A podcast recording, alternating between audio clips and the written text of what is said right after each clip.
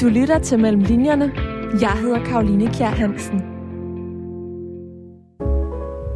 Når folk tager imod sådan et tv-program, der med dets indhold jo ikke er meget mere i godsøjne end praktiske aktiviteter fra den ene kant til den anden, jamen så må det jo være fordi, det er måske en lidt simpel analyse, men så må det jo være fordi, de mangler noget af det i deres liv.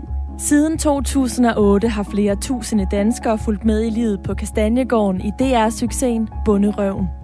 På skærmen har Frank Eriksen lært fra sig om selvforsyning og gør det selv projekter, men i sin nye bog Udsigt fra en malkeskammel, der går han skridtet videre og lægger sine holdninger frem på bordet missionen, som jeg også skrev i bogen, er jo netop ikke i forhold til det praktiske, at vi skal blive til en stand af håndværkere over en bred kamp. Det jeg jo ligesom er, er særlig optaget af, det er jo altså dannelsen, den sådan almene dannelse inden for, inden for praktiske kundskaber. For det går ned ad bakke, mener Frank Eriksen. Jeg håber jo, at den her bog kan, kan starte nogle diskussioner om den grønne omstilling, om den praktiske dannelse, om vores naturforståelse osv., om måden, vi producerer mad på. Men digitaliseringen og børns skærmforbrug kan vi ikke skyde skylden på. Det, det kommer til lidt mærkeligt, men at skærme dem fra skærmene, det, det, det ville bare være, altså, det ville være at gøre dem en bjørnetjeneste. Velkommen til Mellem Linjerne. Jeg hedder Karoline Kjær Hansen.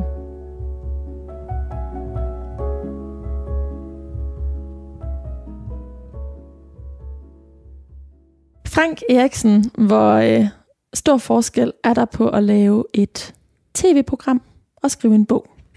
Og der er ret stor forskel, det, det må jeg sige. Altså, i hvert fald, ja, altså i hvert fald i forhold til måske den måde, jeg laver tv på, som jo er altså forholdsvis spontan i en eller anden form for tilrettelagt ramme, ikke også? Fordi det er jo, det fjernsyn, vi laver herude, er jo sådan en fortløbende historie, hvor de idéer, der opstår, primært i mit hoved, de på et eller andet tidspunkt bliver omsat til, til noget, vi beslutter os for at gøre herude, og hvor noget af det så bliver formidlet til tv, og noget bare er, er vores liv. Ikke? Hvor, hvor det at lave en bog, det handler jo om ligesom at få sat, altså få trykket hele rammen af, hvad det er, vi vil her, og hvad vi tænker, og, der skal, og hvad der ligger bagved, ind i, i det her øh, format, som bogen nu er, med, med de muligheder og de begrænsninger, der jo så også ligger i at, at skrive kontra det at gøre. Ikke? Ja, det er jo de samme rammer i virkeligheden, som giver dig materialet, fordi ja. vi sidder lige nu hjemme på Kastanjegården på Djursland, hvor øh, som rigtig mange af mine lytter formentlig kender fra DR-succesen Bunderøven, der er blevet sendt siden øh, 2008. Men vi sidder her nu, fordi at vi skal tale om din nye bog, ja. Udsigt fra øh, en malkeskammel. Ja. Og øh, det er ligesom arbejdet med den, som vi skal omkring de næste 55 minutter. Den udkommer i morgen den 28. november.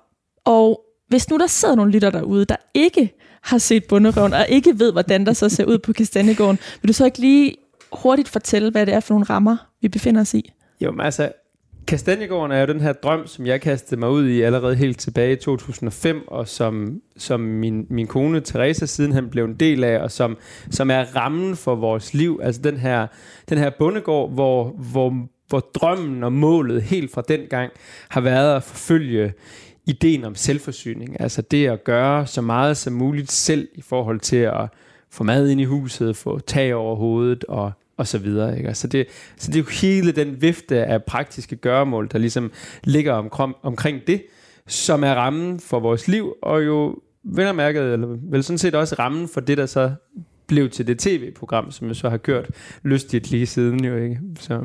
Ja, og øh, huset, vi sidder i, øh, blev færdigbygget i 2016. Du har selv bygget yes. det hele.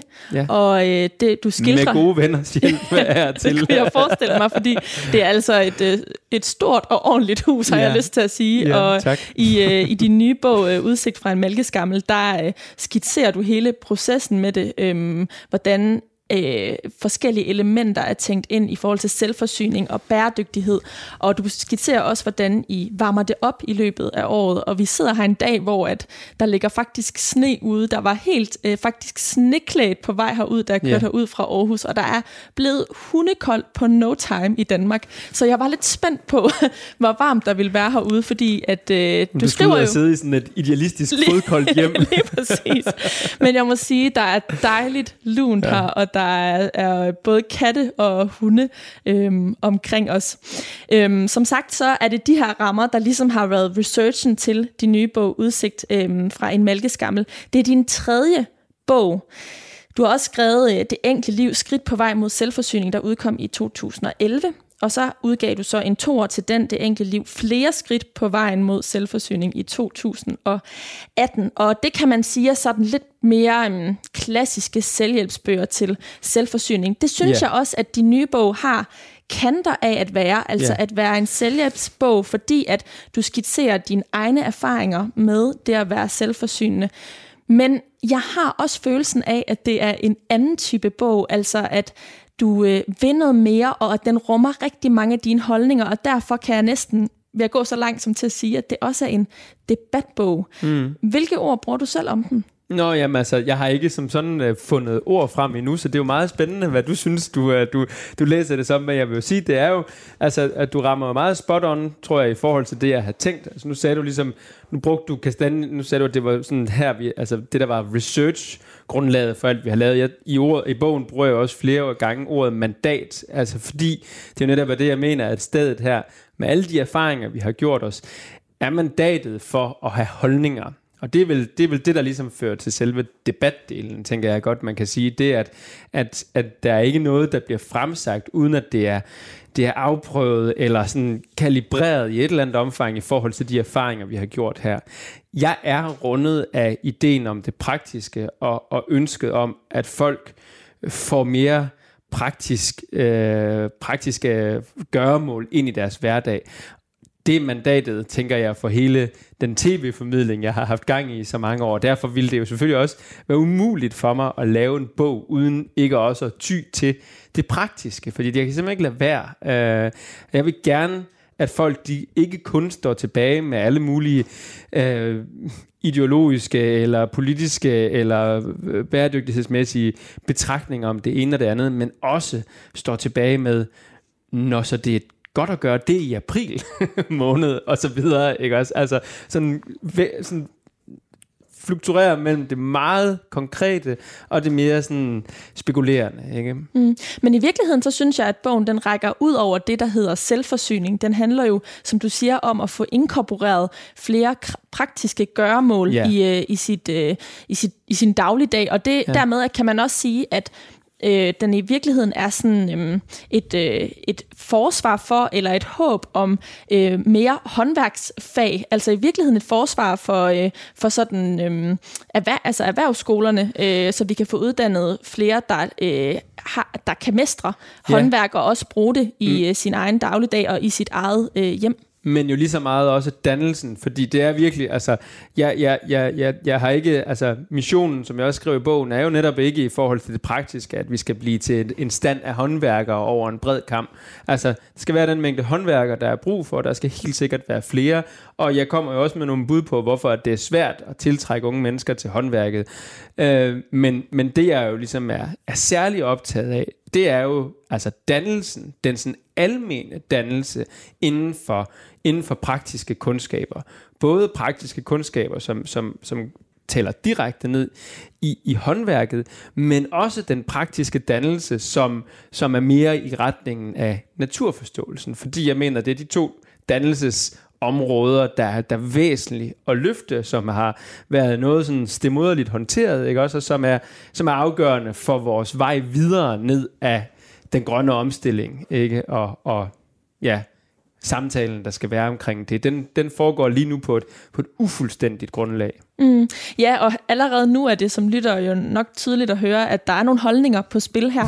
Du skriver i allerede i introen af bogen, og nu citerer jeg, i de tv-programmer, vi har lavet herudefra, har udgangspunktet altid været at vise en mulig vej, frem for at kritisere en anden. Her skiller denne bog sig nok lidt ud. der er mere at stikke sig på, måske mere at være uenig i. Mm. Og øhm, med den viden, jeg har om dig, og de ting, du har lavet, som jeg har set, så synes jeg næsten, at jeg tør sige, at du den her bog faktisk sætter dig, sådan lidt mere, dig selv lidt mere på spil. Altså, yeah. i virkeligheden, på trods af, at du jo har lukket rigtig mange danskere ind i dit hjem, og øh, har stillet dig til, til skue på den måde, og, og ligesom lagt din viden øh, ud, og været åben på den måde, så kommer du faktisk ud nu og siger, det her mener jeg, øh, her nu skal I høre på mig på den her måde. Yeah. Hvilke tanker har du gjort dig omkring det med, at sådan skulle inddrage dig selv og dine egne holdninger, og måske i virkeligheden stille dig lidt mere nøgen frem den her gang. Men det tænker jeg er vel en naturlig udvikling, ikke? Fordi man kan sige,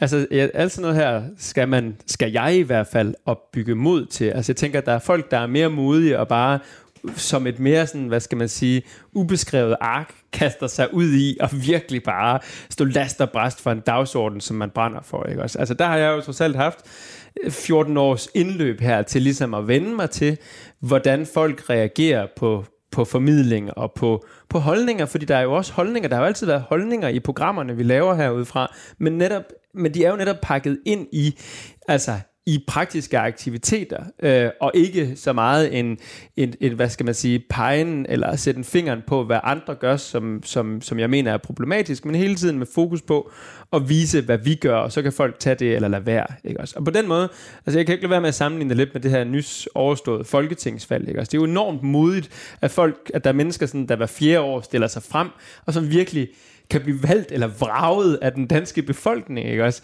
Øh, det synes jeg er vildt modigt, men, men når jeg tænker over det, så har jeg jo sådan set i et eller andet omfang været på valg i 14 år, ikke også? Dagligt, hvor der er folk, der i den ene eller anden sammenhæng er snublet over øh, et af de tv-programmer, vi har lavet herude fra, og har haft muligheden for at synes om det, eller ikke synes om det. Og der har min oplevelse jo været, at jeg på en eller anden måde har fået bekræftet, eller fået bekræftelse tilbage på, at, at, at min mandat og min indsats og min arbejdsomhed ligesom bliver anerkendt på en måde, som gør, at jeg tænker, at jeg har haft mod til så at gå skridtet videre og sige, okay, alt det vi gør herude og har gjort, er i virkeligheden på grund af sådan og sådan og sådan, og et ønske om, og en drøm om, at verden kunne blive sådan og sådan og sådan. Øhm, ja, det er jo det, der er mandatet her. Så er det fordi, at det har været øhm, hårdt i virkeligheden at være på valg på den måde øh, hver dag, og du først i citationstegn har fundet mod til det nu, eller er det rettere sagt fordi, at du vurderer, at øh, din holdning går, vil gå mere rent ind nu, i kraft af det mandat, du har fået gennem de sidste 14 år? Altså, det er ikke fordi, det har været hårdt. Jeg tror simpelthen for mig, der er det bare en, en, en modningsproces omkring, altså, jo virkeligheden også i forskellige sammenhæng, i alle de 14 år, og har skulle forsvare forskellige hjørner af det, vi laver herover både over for mig selv, men også over for andre i, i, i reelle diskussioner osv., eller på sidelinjen. Altså jeg har, jeg har haft det fint med også igennem 14 år har været genstand for de forskellige diskussionstråde på de forskellige platforme, der er rundt omkring, uden egentlig aktivt at have blandet mig i det. Fordi jeg tænker, det er jo ligesom, det er jo vilkåret igen, når man, hvis man har et ønske om at formidle noget, må man også forvente, at det man formidler og ens person kan blive sat til diskussion. Og det, det er fint, for det er sådan, samfundsdebatten udvikler sig. Der er vi bare nogen, der ligesom må stikke næsen frem der. Det er jo ikke det samme, som man skal blande sig aktivt i det, men derfor har jeg jo stadigvæk hvad skal man sige, konstateret det og fulgt med i det på sidelinjen, og jo netop derfor også brugt det som anledning til at diskutere med mig selv, om jeg nu er på den rette vej, eller om jeg skulle gøre op med min holdning inden for det og det, og, og slå, slå stien om. Jo, ikke? Mm. Ja. Men du har jo så valgt at gå endnu mere ind i det. Altså, gå, ja. altså, du har på ingen måde valgt at øh, kaste håndklædet i ringen, som nogle andre jo gør, der går ind i debatter i dag. Øhm, særligt har der været fokus på, hvordan det er hårdt at være med i øh, den offentlige debat som kvinde. Men mm. du har altså valgt at fortsætte og jo bare klø endnu hårdere på i det her tilfælde. Jo, og har jo, du, men har det du... her det er jo bare en anden måde end tv-programmerne, ikke også? Og jeg tænker, jeg håber jo, at den her bog kan, kan starte nogle diskussioner om den grønne omstilling, om den praktiske dannelse, om vores naturforståelse og så videre, om måden vi producerer mad på. Men det er jo ikke det samme som, at jeg så skal deltage i alle de debatter, der kommer ud af den bog. Tværtimod, altså, hvis der kunne være nogen, der sad og blev rygende uenige over det, så tænkte jeg, at så er man jo, altså, så er man jo lykkedes, sådan mm. i mhm. hvert fald delvis. Ja, så det er ikke sådan, at du på noget tidspunkt har overvejet at trække dig øh, og sige, nok er nok. Nu, nej, øh, nu nej, har nej, jeg nej, givet, hvad jeg, hvad jeg kunne. Nej, altså, hvis, øh, nej, altså det, det må du, altså jeg, jeg ved ikke helt, om, om, om du spørger om det, fordi du tænker, at det har været sådan, altså, hårdt og sådan et, et sådan smertesrigt igennem alle år, for det har det virkelig ikke været. Altså jeg føler, jeg, altså jeg føler simpelthen, at vi har modtaget så meget opbakning igennem alle år til det, vi laver her. Altså opbakningen, klappende på skulderen, altså det, det overvejer, altså i mange meter mål, den kritik, der har været. Det gør det stadigvæk. Altså, jeg, jeg synes virkelig, at, at folk øh, har taget godt imod os og vores drøm og den og det at formidle den drøm videre til dem. Mm. Men det er måske også et udtryk for, at der er flere danskere, der i virkeligheden sidder med den drøm. Det tænker jeg jo. Altså, altså jeg har det jo stadigvæk sådan, at hvis man sådan lidt sådan på afstand kigger ind på den formidling, vi laver herudefra, så, så, er, det, altså, så er der jo altså, så, så er der jo noget at hente i forhold til selvhjælpsdelen, som, som, øh, som du har snakket om i forhold til de tidlige bøger, jeg har lavet. Altså, det er der helt bestemt. Men det er jo tv i en form, hvor man ikke sådan kommer i dybden. Altså, det er jo ikke sådan YouTube gør det selv videoer. Absolut ikke. Det er jo, det er jo mere en sådan en, en flot og bred ramme af, hvordan et, et liv kan, kan, kan se ud. Øhm, altså, når folk tager imod sådan et tv-program, der med dets indhold jo ikke er øh, meget mere i godsøjne end praktiske aktiviteter fra den ene kant til den anden, jamen så må det jo være fordi, det er måske en lidt simpel analyse, men så må det jo være fordi, de mangler noget af det i deres liv. Hvorfor skulle de ellers søge sådan et tv-program så, øh, hvad hedder det, øh, så stabilt over så mange år? Altså, det, det tænker jeg i hvert fald er den sådan simple analyse, jeg er kommet frem til, at et program, det tv-program, vi laver herude fra, det kan kun være populært i kraft af, at folk drages af det praktiske, af det at arbejde med jorden og arbejde med landskabet, være en del af landskabet, have med dyr at gøre, banke søm i og save brædder over, hvad pokker vi ellers laver. Ikke også? Mm. Mm. Men måske er tiden også netop moden til en bog øh, som din. Vi har jo lige haft et valg, som nogen har sagt øh, var et klimavalg, og vi ja. står lige nu i en, i, en, i krisetider, i, i, i, i særlig grad en energikrise, ja. øh, så folk skal, altså er nødsaget til, øh, hvis det her fortsætter, at, at omlægge øh, sin livsstil. Øh, er Men det, det jo bare ikke den omstilling, jeg drømmer om. Fordi man kan sige, ja, det er rigtigt, vi står i en krise. Da da hvad hedder det, tv-programmerne herude fra startede i sin tid, det var i 2008, der var vi også lige durk på vej ind i en anden krise, nemlig finanskrisen, mm. ikke også? Øh, og dengang blev, blev, hvad skal man sige, øh, seertallene på, på, på programmet også sådan fortolket i retning af, var det her nu noget, der faldt sammen med krisen og så videre, var vi på vej ud i en anden retning og sådan noget nu.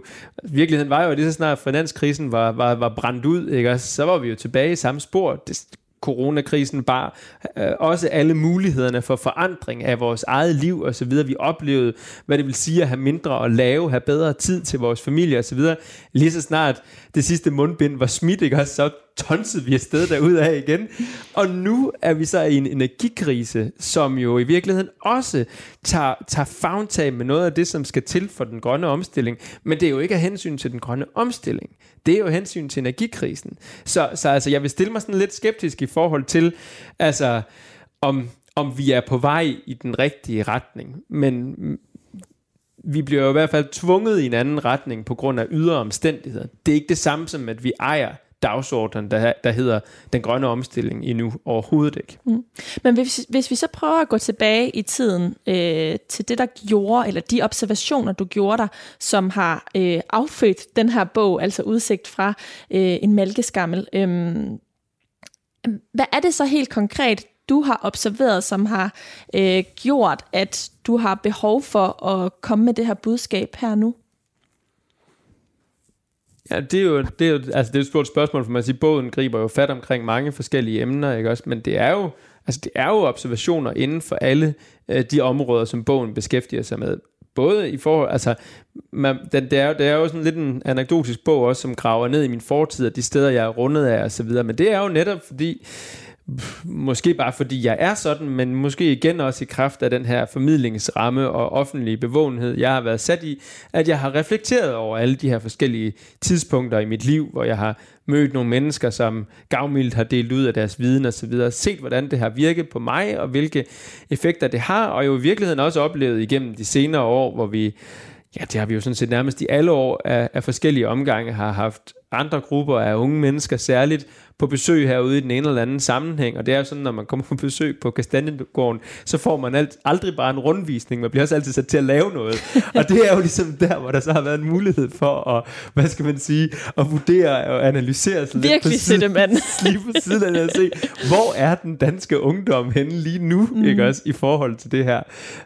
Uh, og, og hvad betyder det, mon, for den fremtid, de kommer til at forme, at de er, altså hvad skal man sige, hæmmet på nogle, for mig at se, ret basale områder. Ikke også? Og, Hvilke områder er det? Jamen det er jo netop det praktiske område. Først og fremmest det at være i stand til at skabe noget med sine hænder småt eller stort, det er sådan set underordnet. Men det, at man ligesom har en, en, veludviklet, en veludviklet motorik i forhold til at håndtere værktøj, føler sig fortrolig med det, og så også måden, man, man, man omsætter håndværket øh, og, og det at lave noget praktisk sammen i relation med andre mennesker. Altså, er man i stand til at samarbejde? Er man i stand til også at, at styre et arbejde det rigtige sted hen? Er man, ejer man den vedholdenhed, der skal til for at gennemføre noget? Har man tålmodigheden til ligesom at blive i det, til projektet er færdigt?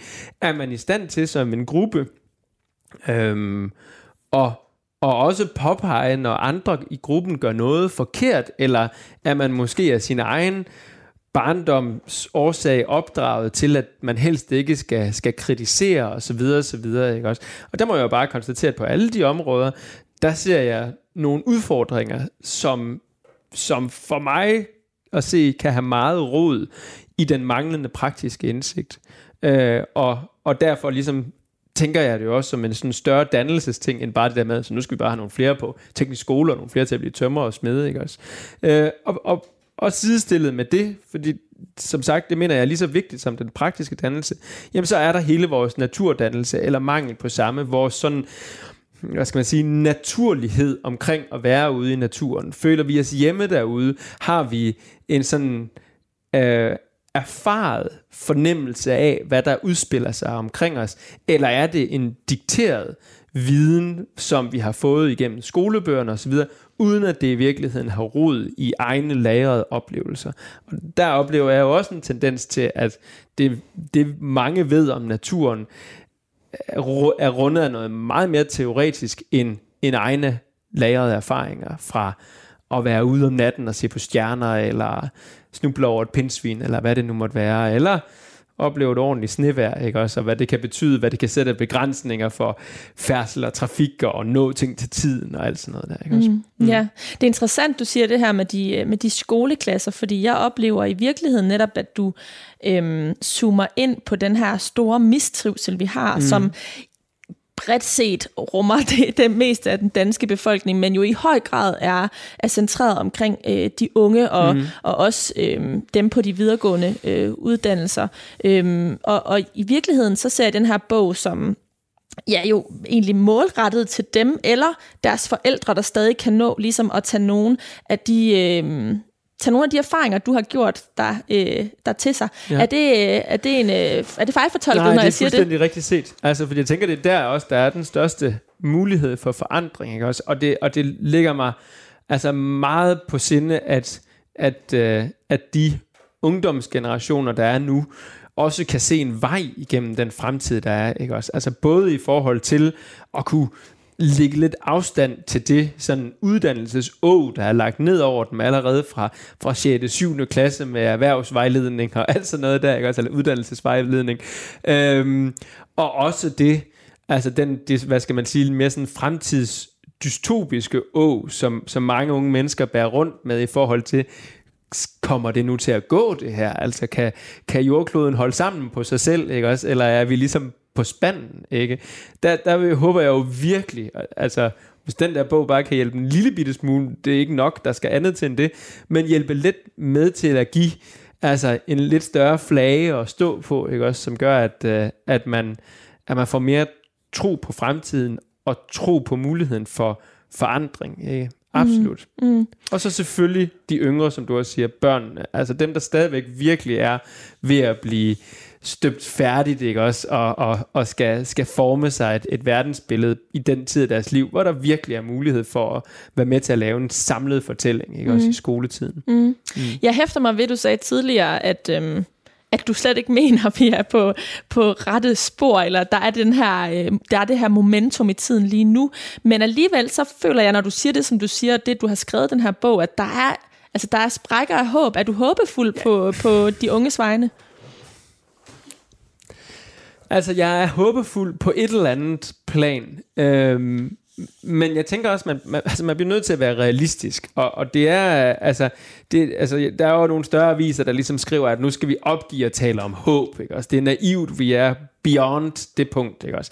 Det mener jeg simpelthen er, er, er forkert, fordi, fordi håbet er jo, er jo rundet, eller ideen om håb er jo rundet af mere end bare ideen om at lykkes med øh, at stoppe klimaforandringerne og stoppe tabet af biologisk mangfoldighed osv. Håbet rum, rummer jo lige så meget det at, at, at skabe nære relationer, skabe, skabe liv og, og, og levende, som, som også bærer igennem, selvom vi ikke skulle lykkes med øh, at bremse de ting, der nu engang er, er, er sat i spil. Øh, hvad jeg tror, man skal være mere og mere realistisk omkring, bliver super svært, ikke også? Men det er jo ikke det samme som, at, at, at, at dommedag står lige om hjørnet. Det er bare det er bare noget, der bekræfter, at håbet stadigvæk er vigtigt, men, i en, men ikke i en forblommet, naiv version, vel, men som noget andet. Det ja. bliver indskrænket, håbet, med tiden. Jamen, altså, ja, det ved jeg ikke. Altså, altså igen, i for, med far for sådan ligesom at tale ind i det meget sådan dystopiske, så kan man jo se, at de steder, hvor, hvor verden forskyder sig, så, så opstår der jo altså lynhurtigt en eller anden grad af normalitet, som så gør, at, altså, at mennesket som art ligesom er i stand til så at finde et nyt manøvrerum, ikke også? Øh, og hvor det med, med relationer øh, ganske ofte givetvis har en stor betydning, ikke også? Øh, men, men, det, men, men stadigvæk mener jeg også, altså, at, at håbet skal jo også være en del af driveren i at sige, nej, vi kan ikke acceptere, at vi bare sådan taber det helt ud over kanten, og så skal indfinde os i en eller anden samfundsform, der mest af alt ligner om en rottekoloni. Ikke? Altså, det må kunne lade sig gøre. Det skal kunne drives af, af en drøm om noget større og noget bedre, som ikke nødvendigvis er hængt op på, på, på hvad hedder det, øh, tunge, dystre, øh, hvad hedder det, klimarapporter, men bare virkelig ønsket om en anden verden, og mm. bedre verden. Ikke? Mm, ja, mm. og det ønske, tror jeg, du og jeg deler med, mm. øh, med mange andre. Øhm, det er vildt interessant, du siger det her med øhm, håndværket øh, og den her viden, man kan have om naturen i dag, øh, som man har tilegnet sig, tilegnet sig gennem, eller som flere og flere tilegner sig gennem noget teoretisk, i virkeligheden noget, de indoptager mm. via bøger eller mm. øh, i mm. klasselokalet, når du jo selv har skrevet en bog. Mm. Og jeg har fundet en lille passage, hvor du faktisk reflekterer over det her, yeah. med at du har valgt at skrive en bog om det her, der jo i virkeligheden handler om at appellere til noget helt andet, end at sidde med en bog i hånden. Mm. Så øh, den passage vil jeg gerne lige have dig til at læse højt. Ja. Håndværket og de praktiske færdigheder er udfordret. Den første udfordring er, at det ikke tæller, og næst efter det, at det ikke kan beskrives med det, vi har sat utrolig højt i vores tid, nemlig ord. Det kan selvfølgelig virke lidt mærkeligt at fremhæve i en bog, bog fyldt med netop ord. Herfra er der da heller ikke en opfordring til bogafbrænding, snarere et forsøg på at afklare, hvad ord ikke kan. Ja, tak Frank Eriksen, men du griner jo næsten i det, du, i det, du, i det, du læser det her, ja. det her højt. Altså, øh, hvorfor? Nu er det jo et litteraturprogram, ja. du er med i lige nu mellem linjerne. Hvorfor valgte du, altså hvorfor var det bogen som objekt, du valgte at øh, komme med det her budskab i den gang, når du jo normalt laver tv? Du kunne også have lavet en podcast, du kunne lave alt muligt andet, man ja. kunne gå og lytte til, eller, eller konsumere samtidig. Ord, ikke også? Det altså, har du helt ret i. Det, det, og, og det er jo, man kan sige, nu startede du med også at, at, at ligesom uh, udfolde min, min hvad hedder, litterære meritter, ikke også? De to første bøger, jeg lavede i sin tid, de her praktiske selvhjælpsbøger, som jeg, jeg tror virkelig også, altså jeg er jo allerede før jeg skrev de to bøger rundet af er en klar opfattelse, særligt båret igennem nogle af de her norske øh, principper omkring øh, praktiske kundskaber, som gør, at, at jeg sådan er, er udpræget skeptisk over, hvad ordet kan, når det kommer til det praktiske. Og jeg tror, at de der to øh, pr- såkaldt praktiske håndværksbøger, jeg så fik skrevet dengang, virkelig cementeret for mig, hvor utrolig svært det er at bruge ordet til øh, at beskrive proces ikke også? Du kan beskrive øh, resultatet, det er konkret, men proces, når det kommer til håndværk, er flygtigt og kan ikke nedfældes med ord. Men det er jo heller ikke den, det, den her bog den er. Den er jo netop det, ord kan. Altså levere holdninger, levere billeder, sætte stemninger op og alt det. Men den vil ikke kunne løfte det og beskrive, hvordan man bygger et bord eller laver et hus. Altså det kan ord ikke.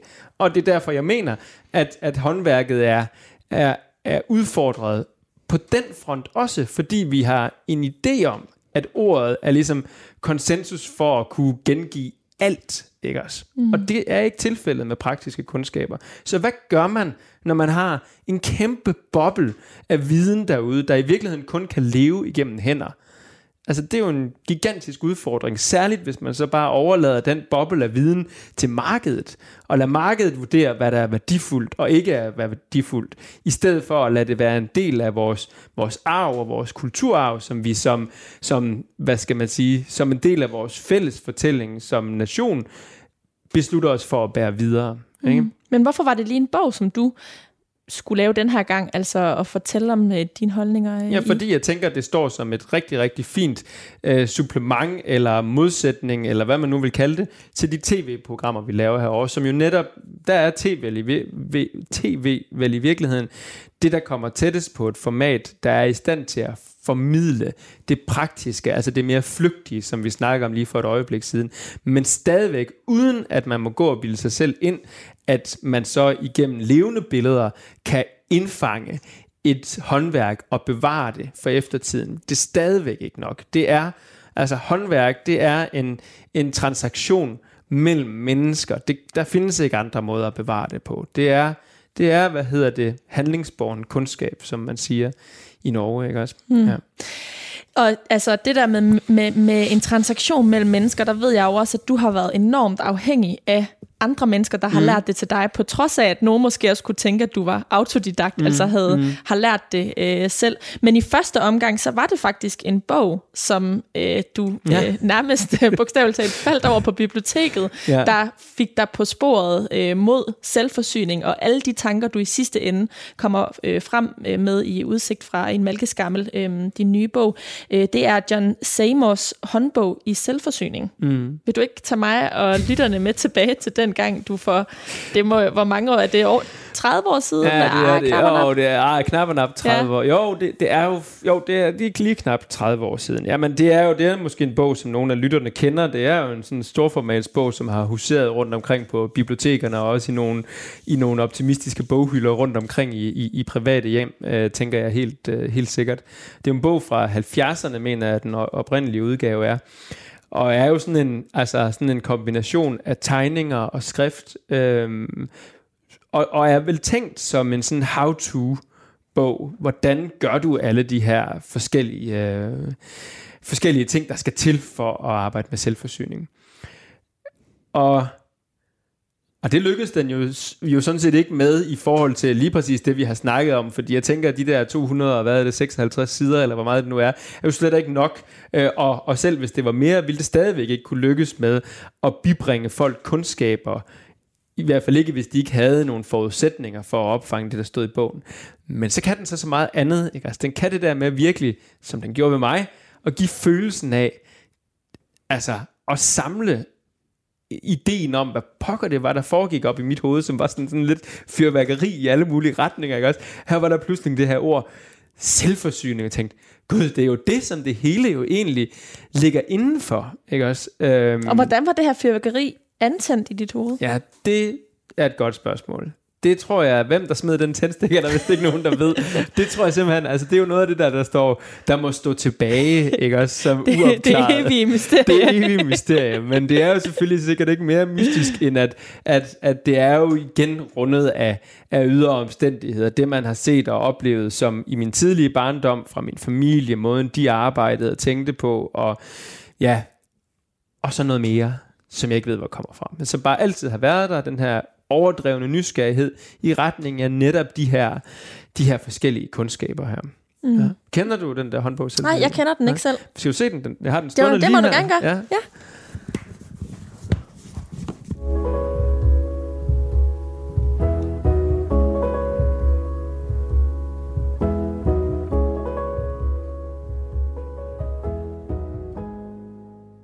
Nå, nu må du leve med, med udgaven, som ikke har smusbind på. Det var jo i virkeligheden smusbindet, der fangede min opmærksomhed først, som var sådan en masse sådan små tegninger af årets gang og så videre, ikke også? Øh, men her så er vi jo allerede i gang med ligesom at sætte stemningen, ikke også med store mm. tegninger af, af det der sådan mangfoldige opdækkede, øh, hvad hedder det, overflødighedshorn af alt fra fisk til korn til melsække til frugttræer og mm. så videre, ikke også? Og så fortsætter den jo ellers med både... Den er flot illustreret. Nemlig, nemlig. Og øh, faktisk også, og så også med, så bliver det jo meget praktisk, mm. ikke også med sådan noget, hvordan Naturen, kredsløben er. Ja. Og, og det her, som jo i virkeligheden er, det er jo sådan nogle mindre tegninger, der samler en masse forskellige af årets aktiviteter på sådan færre opslag, som jo faktisk er, er hvad hedder det, det, som tegningssiden i min bog også er inspireret af, hvor vi netop, hvor Teresa har tegnet de her hvad skal man sige, årstidsplancher herude fra med alle mulige forskellige gøremål. Øhm, så vi hele tiden, hele vejen igennem bogen, minder folk om, at det godt være, at nu bevæger vi os ned ad en håndværksdannelsesvej øh, eller natur eller alt sådan noget, men at det, det hele tiden falder tilbage til stedet her, ikke også på tegningssiden. Mm, og når du beskriver, hvordan du, altså imellem, du fandt den her bog og... Øh, fik gården her i 2005, lige pludselig blev meget interesseret i økser, så er der mm. også sådan en lille øh, økse illustreret, ja. mens du forklarer forskellen, altså skriftligt på de forskellige, forskellige økser, så man som, som øh, læser, så bliver man ligesom hele tiden orienteret mod objekterne, mm. som jo nok er det, du i virkeligheden gerne vil have, mm. have læserne mm. øhm, ja, til. Ja, og, og så igen det der sådan, den sådan lidt snørklede vej, ikke? Altså, så man virkelig forstår, at der ligesom der ligger noget bagved når der så dukker en holdning op til et eller andet, så ligger der noget bagved. Ikke? Altså, der, er en, der er nogle egne erfaringer, nogle, nogle, nogle større sådan, historiesammenhæng. Ikke? Også? Og det er i virkeligheden på mange måder også inspireret af John Seymour, som mm. i den måde, han ligesom skriver på, den måde, jeg har lært øh, af, af, af den måde, han har skrevet på, har jeg jo ligesom fornemmet, det har virket på mig, at han, at han binder nogle af sine holdninger. Han har lavet mange flere bøger end den her håndbog i selvforsyning, og hele tiden binder det op på den sådan praktiske virkelighed. Ikke også? Jeg lige, må jeg læse nogle linjer det kan du her? tro. Ja, det er sådan, og det er sådan meget godt John Seymour eksempel øh, på, på, på, hvordan han ligesom kommer hen til noget, som starter et helt mærkeligt sted. Ikke også? Det er kapitlet eller afsnit om sæbe, hvordan man laver sæbe. Det starter sådan her. Den første løve, jeg skød i Afrika, havde et en abe, som tilhørte en af mine gode venner. Løven havde et meget tykt fedtlag, og min, mor, min vens mor lavede sæbe af det. Hun gjorde det ved ganske enkelt at koge det med kausisk soda. Det var sæbe, selvom den var noget grov i det. Sådan kan man også lave sæbe. det simpelthen. Og så kommer der jo så i virkeligheden en lang beskrivelse efterfølgende af alle mulige forskellige ja. måder, man kan lave sæbe på. Sådan noget. Men vi starter altså i Afrika med en løve, ikke, som havde spist en abe. Ja. Altså, og det... Øh... Og du har jo selv været i Afrika og skriver blandt andet også en anekdote i bogen om, hvordan du øh, skal være med til at... Øh, ikke mure en øh, et, kline. kline øh, sådan mm. en korntønde, øh, ja. og hvordan at øh, der kommer simpelthen tapetlim ud af at samle nogle bestemte blomster ja. øh, og putte ja. dem i vand, ja. så bliver det sådan en, øh, en, en klister. klistret øh, ja. masse, og det er øh, jeg var meget øh, overrasket, men det var også helt tydeligt i, i bogen, da du skriver det her frem, at du var også helt vildt præcis, overrasket, præcis. da du så det. Og det er jo igen en, en viden og en, en uh, dannelse, du kun har fået ved at kunne tage ud og være opmærksom på, hvordan andre mennesker bruger uh, håndværket. Og være åben over for det, ikke også? Mm. Altså netop, altså det er jo, altså jeg tænker den måde, jeg har lært på, som jo, som du også selv siger, den er jo ikke autodidakt, den er, den står på skuldrene af alle, altså en bred vifte af mere eller mindre autoriserede mestre i alle mulige sammenhænge. Ikke også? Men det kun lykkedes jo ved, at jeg bare også har haft et meget åbent sind og været ufattelig nysgerrig mm. på alt, alle detaljer, og været insisterende til, den, til en grad af, af irritation også, tror jeg, for mange af de der mennesker, fordi jeg simpelthen ikke har kunne få nok mm. aldrig. Altså, det er virkelig bare vil have mere, vil længere ned i de enkelte processer mm. hele tiden. Men nu taler vi jo netop om arbejdet øh, med bogen øh, Udsigt fra, Mal- fra en malkeskammel, og netop researchen til den. Øhm, mm. Er der nogle af de her mennesker, som du gerne vil fremhæve? Altså som har været altafgørende for, at du har kunne skrive de erfaringer frem, som øh, du har skrevet i bogen her? Ja, men altså, der er jo et par stykker, som, som, som fylder meget, ikke? Altså, øh, og, og jeg tænker jo igen, nu, nu snakker vi om før, hvor alting er startet henne, som jo er sådan lidt, måske lidt mere sådan toget scenarie, fordi det er langt nede i barndommen. Men der er jo nogle mennesker, som har været sådan helt tydelige i forhold til at forme min, min vej, ikke? Jeg nævner min, min efterskolelærer Peter, som jo som virkelig var en af dem, der sådan, var den første til at bære mig videre ud i noget, der brød med, det, med den sådan konventionelle skoletankegang, ikke også? Og som jo så også førte mig til, til Norge og op til, de her, til den her gård i Nord-Norge, øh, hvor, jeg, hvor jeg ligesom blev, blev taget varmt ind i den her familie hos Torbjørn og Louise, som, som, også, som jo fylder ret meget i bogen her også, fordi det var så meget mere også end bare at lære. Altså det var netop også det at lære at opleve, hvordan mennesker ligesom tager en ind. Nu tror jeg, der kom nogen hjem fra skole. Ikke det? går ikke u, øh, uset forbi, den lille hund.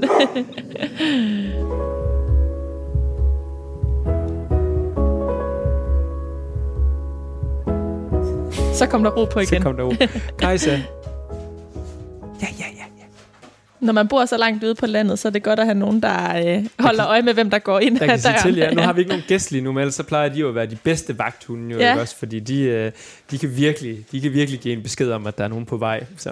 ja, og det er der lærte jeg også i din bog, hvor man bare skal vende sig rundt og øh, lave stierkonkurrence, ja. fordi at gæst, de angriber altid bagfra. Præcis. Så øh, man skal virkelig bare... Øh, Lad os se. Øh, endnu, et, endnu et væsentligt praktisk råd, som er givet videre. Absolut. Jeg har fået mange gode råd ved at læse din, øh, ved at læse din bog her. Ja. Men altså, nu nævner du øh, Louise og... Øh, Torbjørn. Og Torbjørn ja. op i Norge, og det er jo her, hvor du lærer om de her økser, jeg nævnte lige før, mm-hmm. som mm. et eksempel. Hvem er ellers svær at fremhæve?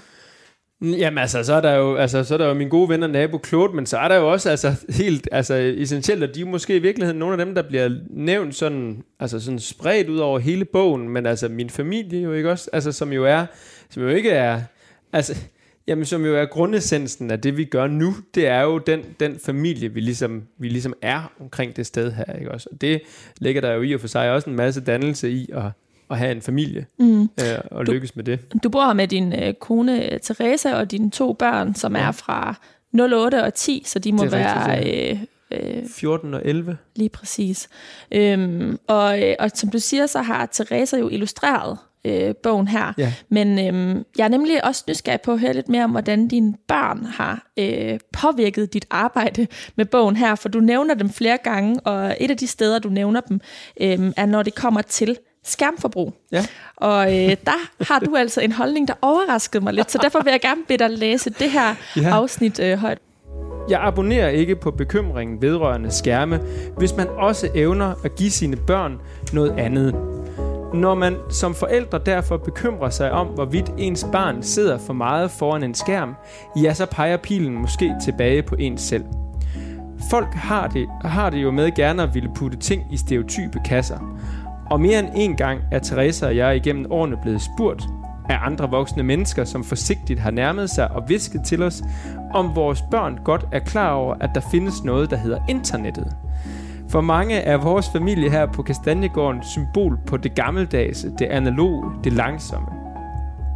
Men det har ikke hold i virkeligheden, heller ikke for så vidt som den virkelighed har afspejlet sig i diverse tv-programmer, der er kommet herudefra.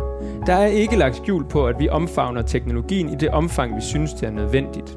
Så jo, vores børn ved godt, at der er noget, der hedder internettet. De har også begge to computere.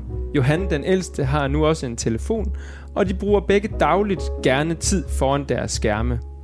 Øh, som alle andre familier er det selvfølgelig også noget, vi diskuterer, både med børnene og uden børnene. Jeg har dog ikke en reel bekymring for skærmene. Jeg er fuldstændig overbevist om, at vores børns skærmforbrug er okay, fordi det netop ikke står alene. Vores børn er begge to kapable læslår. De kløver brænde, så splinterne fløjter om ørerne på dem. De kan snitte træ. De kan bruge en boremaskine. De kan slå søm i. De kan gebærde sig udendørs. De kan flytte rundt på en hest. De kan holde ved i den ene ende, når et af dyrene skal slagtes. Og de kan, efterhånden som de er vokset til, løfte helt utrolige arbejdsopgaver. Som når der skal køres hø ind. Her kan de let hamle op med de unge mennesker i 20'erne, som også giver en hånd med. Tak, Frank Eriksen. Når jeg siger, det overrasker mig, at du ikke abonnerer på skærmbekymringen, så øh, er der nok andre i Danmark, der er lige så overrasket, som jeg er. ja. Vil du ikke lige prøve at uddybe, øh, sætte lidt andre ord på dem, end dem du læste ja, op her, altså, hvorfor du har den holdning, du har? Jamen, jeg, jeg tænker, jeg, der er ikke så skide meget mere at uddybe, end det, jeg siger der, for det siger det jo lige præcis, som jeg mener det. Altså, at, at den, den, den store bekymring for skærme er jo kun berettiget, når der ikke sker andet i barnets liv. Ikke? Altså virkeligheden er jo skærme. Ikke også? Altså, fremtiden vil byde på skærme, uanset hvilken fremtid vi forestiller os, så er skærme jo en del af det. Så selvfølgelig skal vores børn jo være verdensmestre i at gebærde sig på de her skærme, og bliver jo også en meget bedre generation på skærmene i forhold til, hvordan man kommunikerer på sociale medier og så videre, end, end, end alle os andre, ikke også? Fordi det er deres liv. Så at og, og, og det bliver det kommer til lidt mærke, men at skærme dem fra skærmene, det, det, det ville bare være, altså det ville være at gøre dem en bjørnetjeneste. Skærmene bliver vi nødt til at omfavne, men vi skal give dem noget andet også. Vi skal give dem noget sådan en kontravægt, ikke også? Og for mig her, det jeg kan give mine børn, som kontravægt, det er det praktiske. Det er det, at de har været med fra de var ganske små i alle de her forskellige gøremål, som er herude. Først som, som tilskuer på ryggen af mig, eller i en barnevogn, eller på jorden, og sidenhen, lige så snart det var muligt, som en aktiv del. Ikke også? Og det er det, der skal afveje det, at de bliver, hvad skal man sige, helstøbte mennesker, som står på et bredere fundament. Det, det, så, så derfor altså, er jeg ikke bekymret for mine børns skærmforbrug. Øhm, er du bekymret for andre børns skærmforbrug? I hvert fald, hvis det står alene. Og det oplever jeg jo, at det står lidt alene mm. rundt omkring. Ikke også? At det bliver, det bliver for let en, en, et, et sted at strande. Øhm, det gør, at man, man vælger det fra, frem for at for eksempel at kaste ud i at læse. Ikke også? Fordi det kræver mere af dig, end at bare blive overhældt af et eller andet fra skærmen af, og man vælger det meget besværlige udendørse hulebyggeri fra, som aldrig bliver som det billede, man havde forestillet sig for sit indre, da man gik i gang med at bygge sit palads til fordel for Minecraft, hvor det bliver lige præcis sådan, som man forestiller sig, hvis det, man forestiller sig vel og mærket, er i firkantede klodser, der bliver stablet om på hinanden. Ikke også? Mm. Så, så ja, Mm. Men jeg tror, der er mange forældre, der nikker genkendende til det her med, at børnene kan være med, øh, da, når de er små som tilskuere, som du siger. Man kan inddrage dem i det praktiske arbejde, og på et tidspunkt, så gider børnene bare ikke. Mm-hmm. Det er øh, i hvert fald, når de er teenager, og formentlig også før, at de, de stejler, når at øh, forældrene kommer og siger, nu skal vi det her. De finder ud af, at der er noget, der som du siger, er nemmere at gøre. Mm. Hvordan har du fået dine børn til at være vedholdende i forhold til det praktiske arbejde? Men det gør vores børn jo også. Altså min søn er jo full-blown teenager, ikke? Og altså, min datter er jo godt på vej. Så der er ikke meget efterhånden, der ikke kommer uden en eller anden grad af diskussion. Men, men jeg oplever jo alligevel, og det er måske bare fordi jeg er så skide insisterende, at vi altid kommer på den anden side af diskussionen, og de resignerer og accepterer, at de skal hjælpe. Og der, så du tager konflikten? Ja, det gør jeg, absolut. Og jeg oplever også, at, at konflikten, det er selvfølgelig med variation over det tema også, men at konflikten, altså, jeg skal ikke særlig langt ned i argumentationen. De har fattet, de større sammenhæng her. De ved godt, at dyrene skal have noget at spise hver aften, når vi er færdige med at spise på den her tid af året og sådan noget her. Men det er hårdt at rejse op fra aftensmaden og hoppe i, hoppe i noget varmt tøj for at gå ud og skære hakroer og bære halm og alt sådan noget. Ikke også? Men, men vi har jo gjort det hver eneste dag, hver eneste vinter. Ikke også? Så, så, så selvfølgelig kommer der jo lidt, lidt pip her og der, og nogle gange også mere end, måske mere et brøl end et, et pip, men vi kommer på den anden side af det. Så man bliver simpelthen bare nødt til at, at være vedholdende. Og er man vedholdende fra starten, så tror jeg som sagt også, det bliver lettere. Og så går der jo sikkert ikke særlig mange år, før øh, at, øh, at de løber skrigende væk, de børn herfra. Mm. Det vil overraske mig meget, hvis ikke de gør det. Det er ikke sådan et erklæret mål for mig at jage mine børn væk hjemmefra, men jeg tænker da helt sikkert, at de har behov for at komme ud og prøve noget andet end det her. Det håber jeg også på, at de vil. Øhm, men håber du alligevel, at de kommer til at øh, leve mere eller mindre, som I gør her? Jeg håber på, at de tager det med sig, de har lært. Jeg synes ikke rigtigt, jeg kan tillade mig at håbe på mere, fordi de skal selv definere deres eget liv.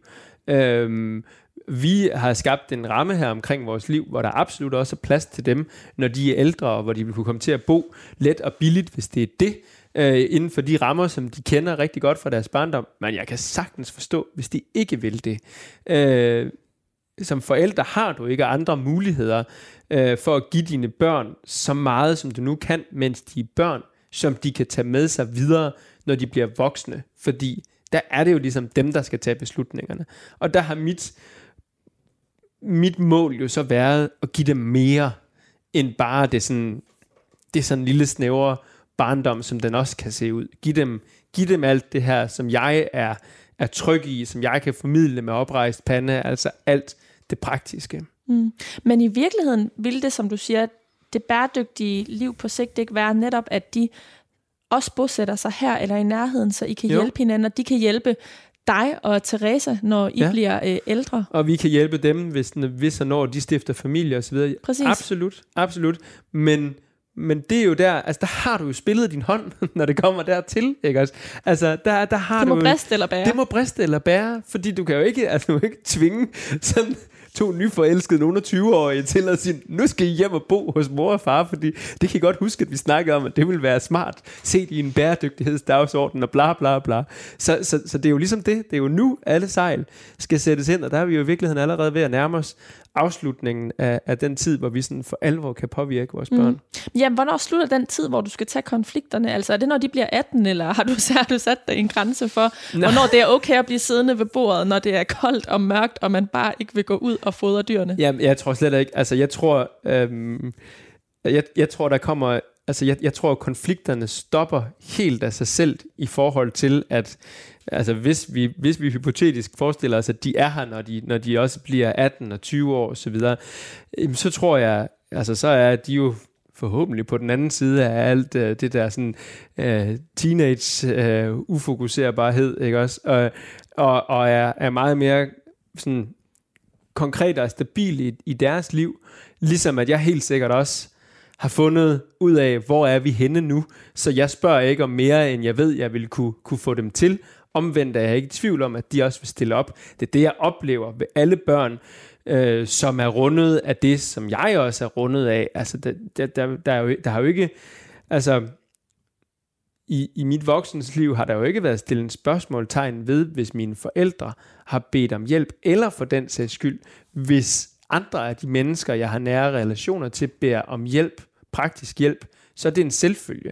Og de børn, som, som jeg jo også vok- var vidne til at vokse op, op på den her gård op i Nordnorge, altså det er fuldstændig det samme, ikke også? Altså, de hjælper deres forældre, Torbjørn og Louise, altså i en udpræget grad. De løb også, altså de flygtede med alt, hvad rammer og tøj kunne holde der, da de var 16-17 år, og ingen af dem er vel vendt sådan fuldtids tilbage, men de stiller op med det samme, der er brug for hjælp. Ikke også? Mm, mm. Så, ja. Frank Eriksen, vi er ved at nå øh, til vejs ende i programmet her, men øh, før vi slutter, så er jeg nødt til at høre dig. Altså, du, øh, tillader jeg mig at sige, prædiker et øh, bæredygtigt, langsomt, øh, håndværksorienteret øh, liv i din nye bog Udsigt fra en malkeskammel. Øhm, og øh, det er helt tydeligt, når vi sidder her på Kastanjegården, at det bærer det også præg af. Men jeg ved jo også, at det her det er din tredje bog, og du har lavet, jeg ved ikke, hvor mange sæsoner af Bunderøven. Ved du selv, hvor mange? Nej, nej, jeg ved det ikke. Men altså, det er nej, over det er 20 helt i hvert fald. Ja, det er over 20. Vi er, ja, hvis ikke vi har tangeret det, så nærmer vi os jo snart de 300 programmer. Ja, så. og du har skoleklasser, og jeg ved ikke, været på besøg her. Altså, praktiserer du selv det, du prædiker? Ja, det vil jeg absolut mene, jeg gør. Altså, det, det, det, det gør jeg.